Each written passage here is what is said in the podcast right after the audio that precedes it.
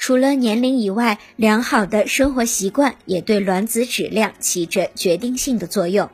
计划怀孕后，准妈妈就应该开始改掉一些不利于卵子的生活习惯。一、作息要规律，经常熬夜，生活作息混乱，身体生物钟也会被打乱，会直接影响内分泌的平衡，使卵巢功能发生紊乱，影响卵子的发育成熟以及排卵。